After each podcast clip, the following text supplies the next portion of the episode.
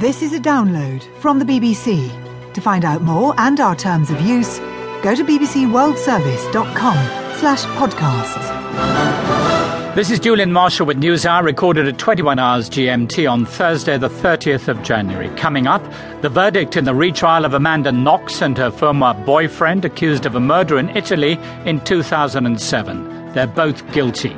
The US says Syria is behind schedule in surrendering its chemical weapons for destruction. The Syrian government has to take responsibility of fulfilling its commitment that has been made. Ruffled feathers in New York State over a proposed cull of mute swans. Our policy in New York and the United States is kill, kill, kill. The public is disgusted that our tax dollars go to slaughtering a beautiful species. And why climate change is not all bad news. You're listening to the BBC World Service. I'm Julian Marshall with Newshour. An appeals court in Italy has delivered its verdict in the retrial of Amanda Knox and her former Italian boyfriend, Raffaele Sollecito. The court upheld the murder conviction against Knox and Sollecito. The BBC's Alan Johnson uh, joins us from outside the courthouse in Florence. And Alan, uh, this is the latest stage in what has been a very tortuous legal process.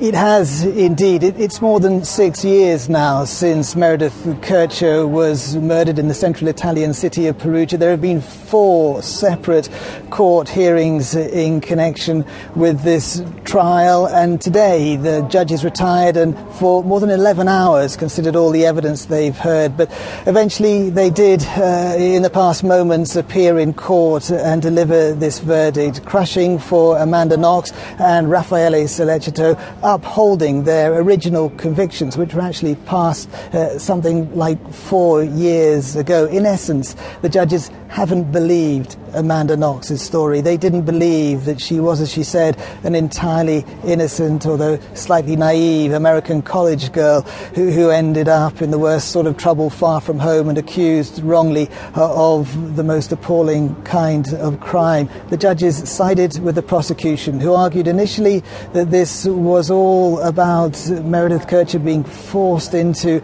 a sex game that spiraled out of control and ended in a murder. Later, the prosecution suggested that the tensions were more related to, to issues in the flat that Knox and Miss Kercher shared, tensions over cleanliness and hygiene, and they somehow exploded into uh, a very violent, deadly argument. And of course, a, a wealth of DNA evidence, all of it.